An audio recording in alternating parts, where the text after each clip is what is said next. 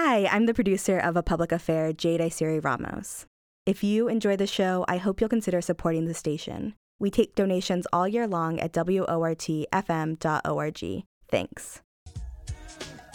Six foot six above sea level. I grab the mic because I like to take you to another mental level. Low power frequency radio modulation. The big sound from underground, another pirate station. We bring the truth to places truth is never heard before. Good afternoon and welcome to A Public Affair on WORT 89.9 FM, listener supported community radio in Madison, Wisconsin. I'm your host, Catherine Garvens, sitting in today for Esty Dinur. On today's show, I will be speaking with Christine Anhalt Depies and Jennifer Stenglein, Stenglein, pardon me, of the Wisconsin Department of Natural Resources about Snapshot Wisconsin, a citizen science project that monitors wildlife across the state. Christine Anhalt Depies is a research scientist with the Wisconsin Department of Natural Resources, where her work focuses on public engagement in science and decision making, including leading the operations of the Snapshot Wisconsin project. She has a PhD in Human Dimensions of Natural Resources from UW Madison. Christine, thank you for joining me today. Thank you for having me.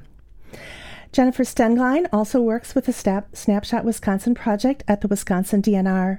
Her work focuses on the statistics and modeling of wildlife populations. She earned her PhD from the UW Madison in wildlife ecology. Jan, welcome. Thanks. It's great to be here. Great. So let's just start with the basics. Um, what is Snapshot Wisconsin? Snapshot Wisconsin is a wildlife monitoring program that gets the public involved in science. And the data that the project generates helps the DNR to make wildlife management decisions. Um, volunteers basically host a trail camera network across the entire state, and that takes snapshots of animals as they pass by. And how many um, cameras are set up now in the network that you have? Right now, we have about um, 1,750 volunteers okay. who monitor almost 2,000 trail cameras across um, the entire state. Mm-hmm. And um, is this program unique to Wisconsin? Do you know if other states are, are doing this type of work?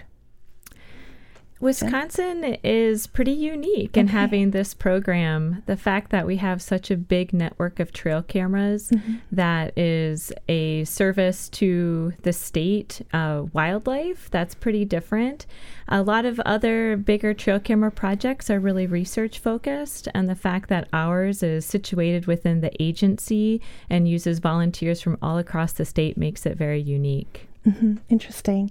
And um, so, uh, Christine, you mentioned that um, the data from these cameras helps the department inform policy decisions, for example. Can you say a little bit more about that? Yeah, Jen can probably Okay. actually speak to that um, as Great. well. Please. Yeah, sure. Um, yeah, so it's really um, an incredible workflow that the volunteers are out there helping us collect data. Uh, they have a lot of fun trying to figure out what's on their property, and then they submit those photos to the DNR. And at the DNR, we turn those photos into what we call decision support products. And one example of that is in the summer months, the deer are having uh, their fawns, and we are capturing pictures of the does, the females, and the fawns, the babies on the trail cameras all across the state. And we can get those photos from that period of time where we're able to identify the fawns and calculate what we call a fawn to doe ratio. And it, most simply, it's just the fawns divided by the does, and that gives us an idea of how well the productivity was for deer in that year. And that can be related to things like winter severity and green up when uh, spring arrived that year, and it can differ across the state. Okay, that's really interesting. So you can take the data um, from the cameras in the areas where you have it and then just extrapolate that for a statewide estimate of that, basically. Yeah, I mean, the incredible thing is because we have almost 2,000 cameras across the state, we have cameras in every single county. Uh, so we do use spatial analyses to do the extrapolation, like you said. Uh, but the reason that we can do that with any confidence is because we have cameras spread across the state. Right. So, how do the volunteers um, get their images to your central database?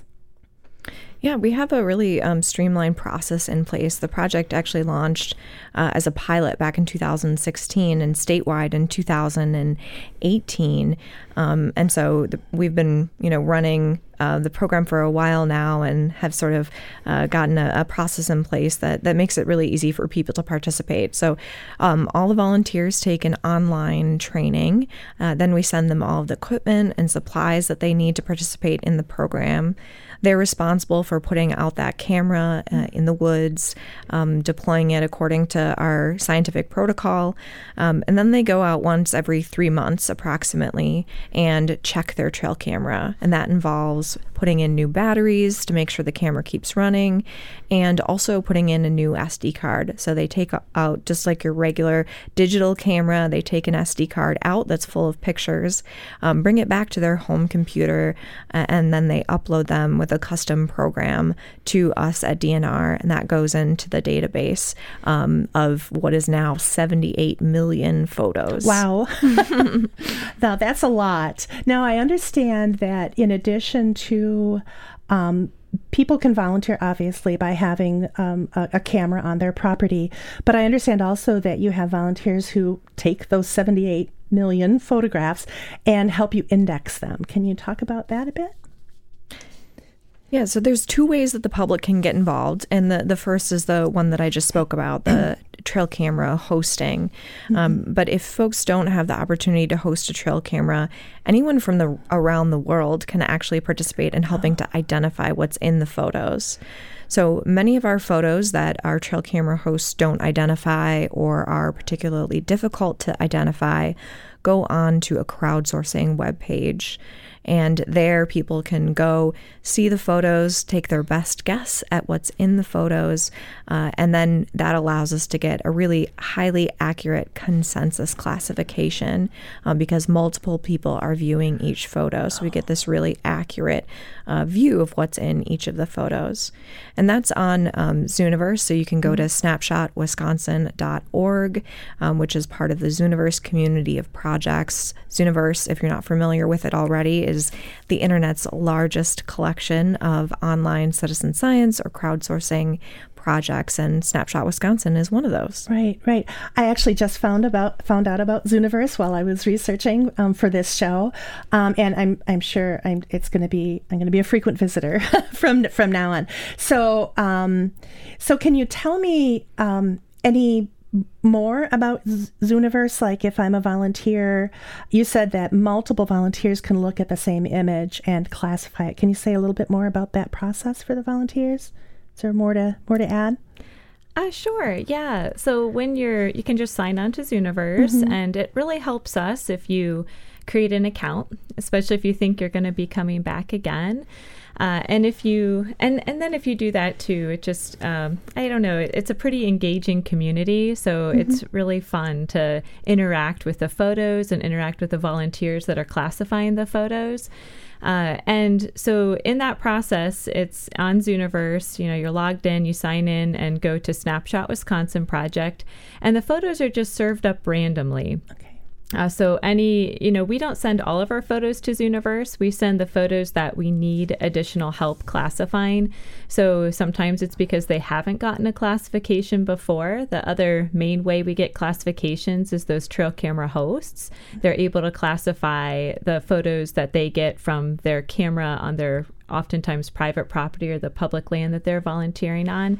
And our volunteers who are classifying their own photos from that single trail camera do an incredible job. Uh, they're highly accurate and they really help with the process of getting blanks out of the database, mm-hmm. getting the pictures of themselves, classifying or going to check the camera out of the database, and a lot of the animal species too.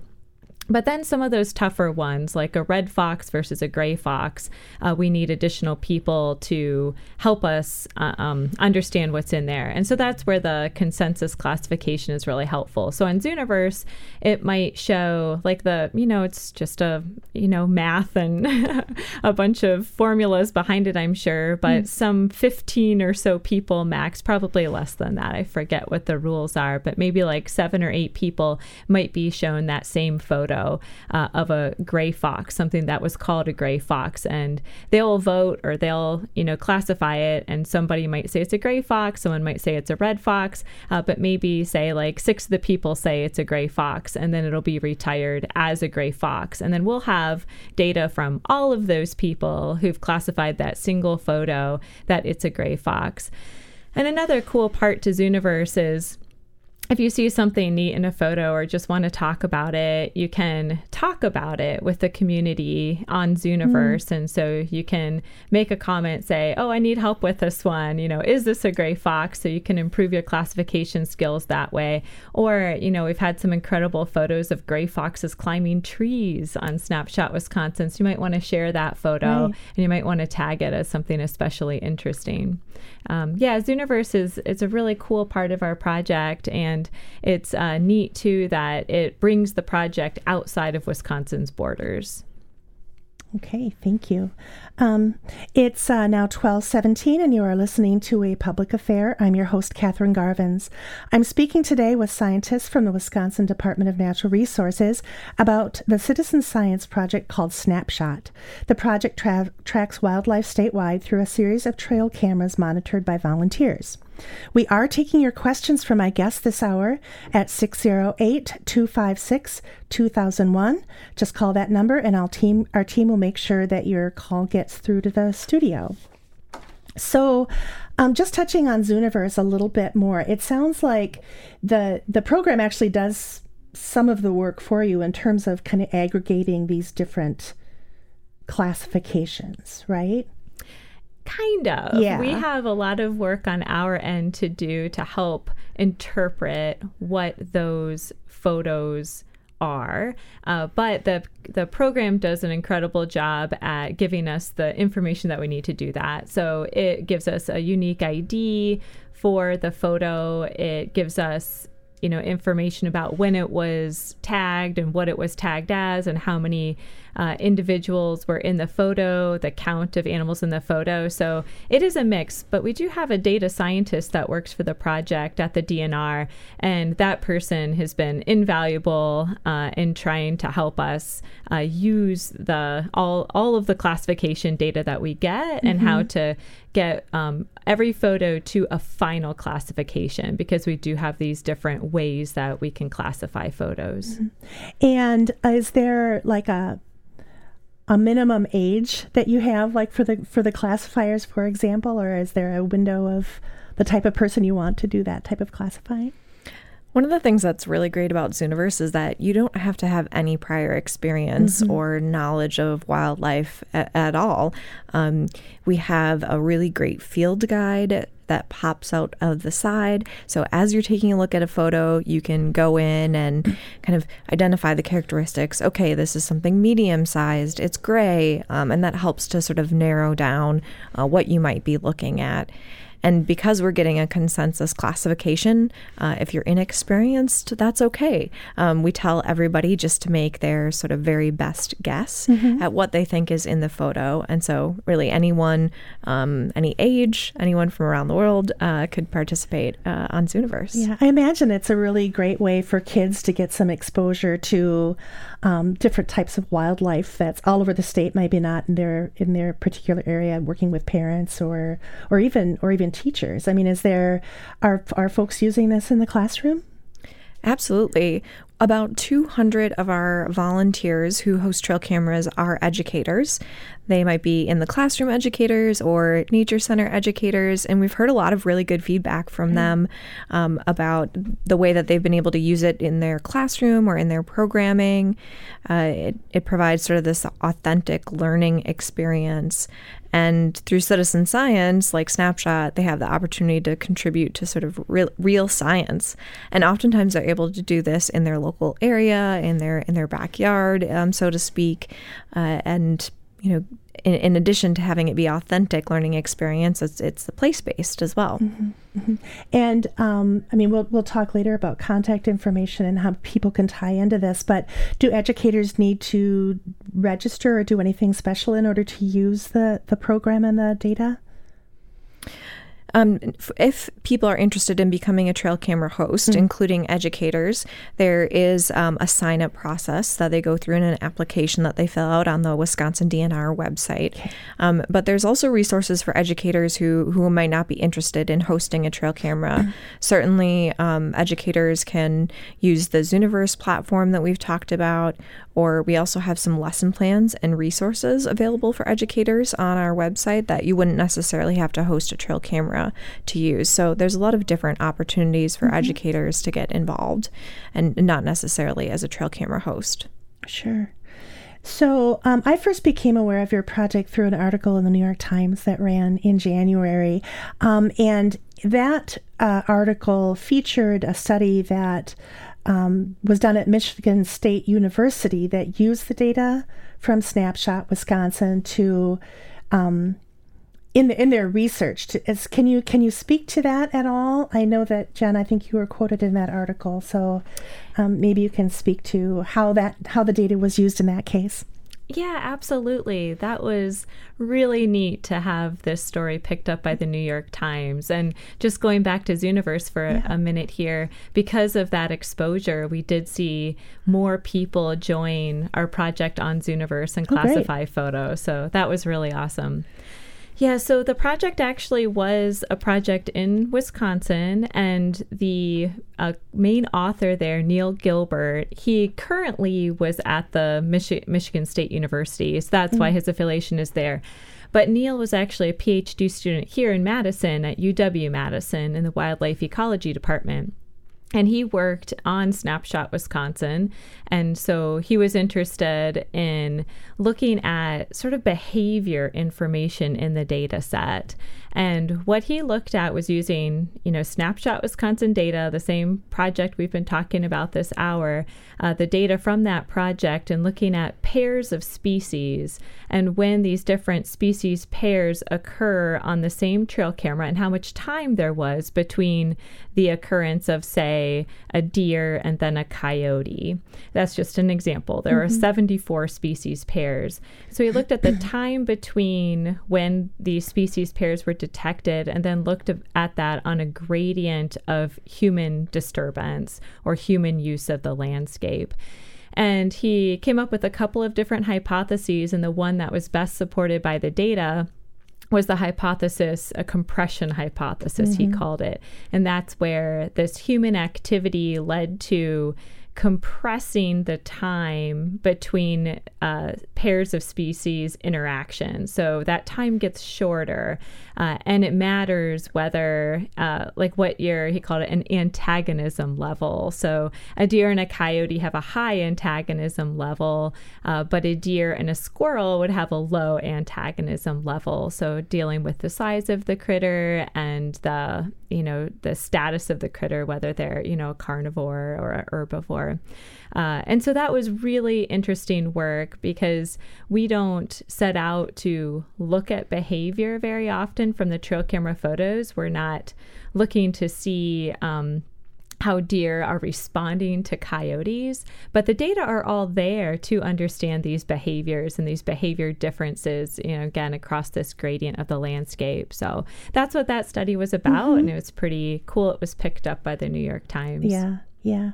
Um, and I imagine that, I mean, he could go back and revisit that data at another four years or whatever and see how whatever it might be, road construction or other human activity around those areas might impact that frequency of of, of critters crossing paths basically yeah you're right? exactly right the data set keeps growing mm-hmm. and we should mention too that the data are public, like they are available for people to use. We have a website where people can download some of the data. It's our data dashboard, mm-hmm. uh, and that's available for, for people to use anytime. But people, researchers, um, educators often contact us and would like some specific data to do a project, and right. the data is available for anyone to use. Okay, so I was going to ask. So there are other other folks who are requesting this data. Do you know of any specific projects where the data is being applied ongoing right now? Yeah, one that just ended as well was at UW Stevens Point. So mm-hmm. it's common that we're working with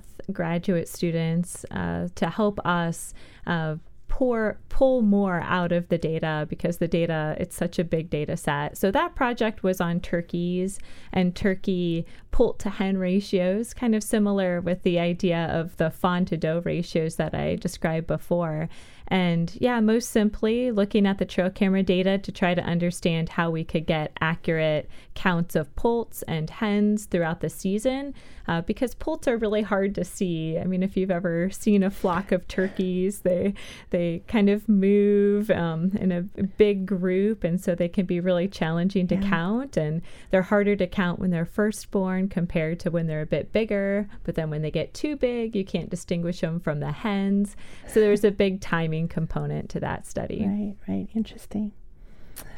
Um, all right, it is uh, 1227, and you are listening to A Public Affair. I'm Catherine Garvens, your host today. I'm speaking with Christine Anhalt Depies and Jennifer Stenglein of the Wisconsin Department of Natural Resources about Snapshot Wisconsin, a citizen science program that tracks wildlife throughout the states using trail cameras.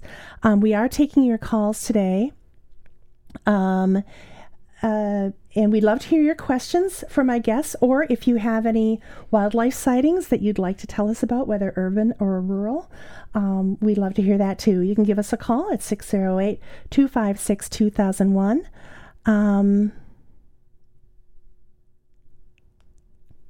We we have a, co- a, a comment from a, a, caller who called in. Um, he did not stay on the line, but maybe you can maybe you can address this since it might be concern of others. He says, "I'm going to be a bit a bit a little contrarian.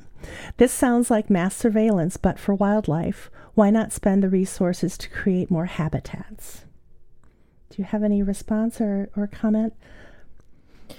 Yeah, my response to that would be that you know wildlife monitoring is a really um, essential part of, of wildlife conservation and mm-hmm. management um, and so certainly habitat is also a, a very important component of that um, but in order to understand if habitat conservation is effective, um, you know, monitoring our, our populations to see if they're responding to habitat is, is really an essential um, part of the process. You know, mm-hmm. there's there's actions that we can take on the ground, but continuing to evaluate um, those helps us learn too, and and mon- and um, maybe make changes in the way that we're um, doing habitat management. And so that's one of the things that I think is really powerful about Snapshot Wisconsin is that it is um, provides this monitoring um, component that is an important part of um, wildlife conservation, but mm-hmm. I think doesn't it doesn't dis- diminish the importance right. of habitat conservation and management as well.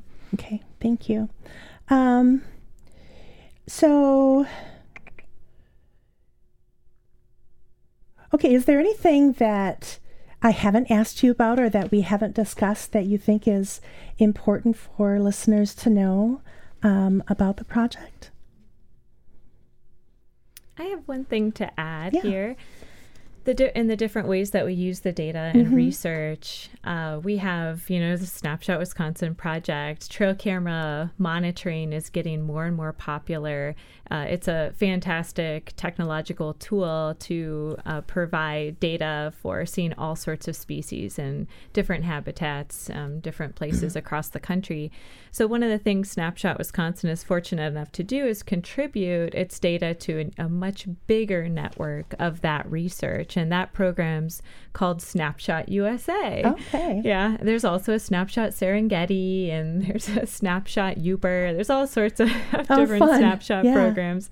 Uh, but uh, Snapshot USA uh, is now and I think it's going to be its fourth year. Mm-hmm. And it brings contributions from these different trail camera networks all across uh, the. It's actually even bigger than the USA. It's North America, and now there's uh, actually a snapshot Europe as well. Uh, so these really big uh, research um, projects are able to bring together data from these really large scales, uh, and that's been a neat thing that we've been able to contribute to since mm-hmm. it started, and uh, I'm just excited that we'll continue to put energy into that.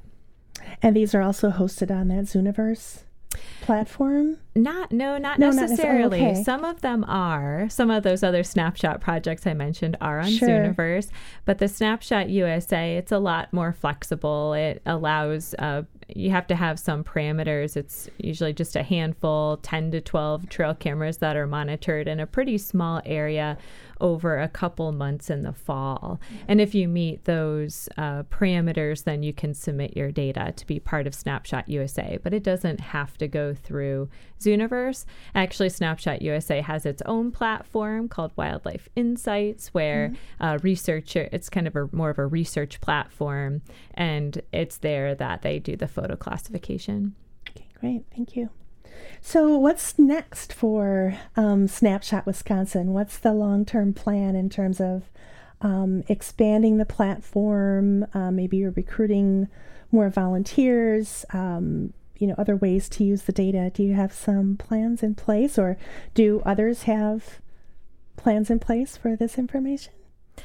On the volunteer front, we hope that the project continues to grow. Mm-hmm. We have the state divided into over 6,000 survey blocks. Uh, so there's plenty of additional opportunities for volunteers to participate in the program, um, both as a trail camera host as well as, you know, our, our database of photos continues to grow. Mm-hmm. I mentioned before that we have 78 million photos. Uh, that grows by about a million photos e- each month. Wow. So we almost constantly have additional photos that we're adding to the Zooniverse webpage. Um,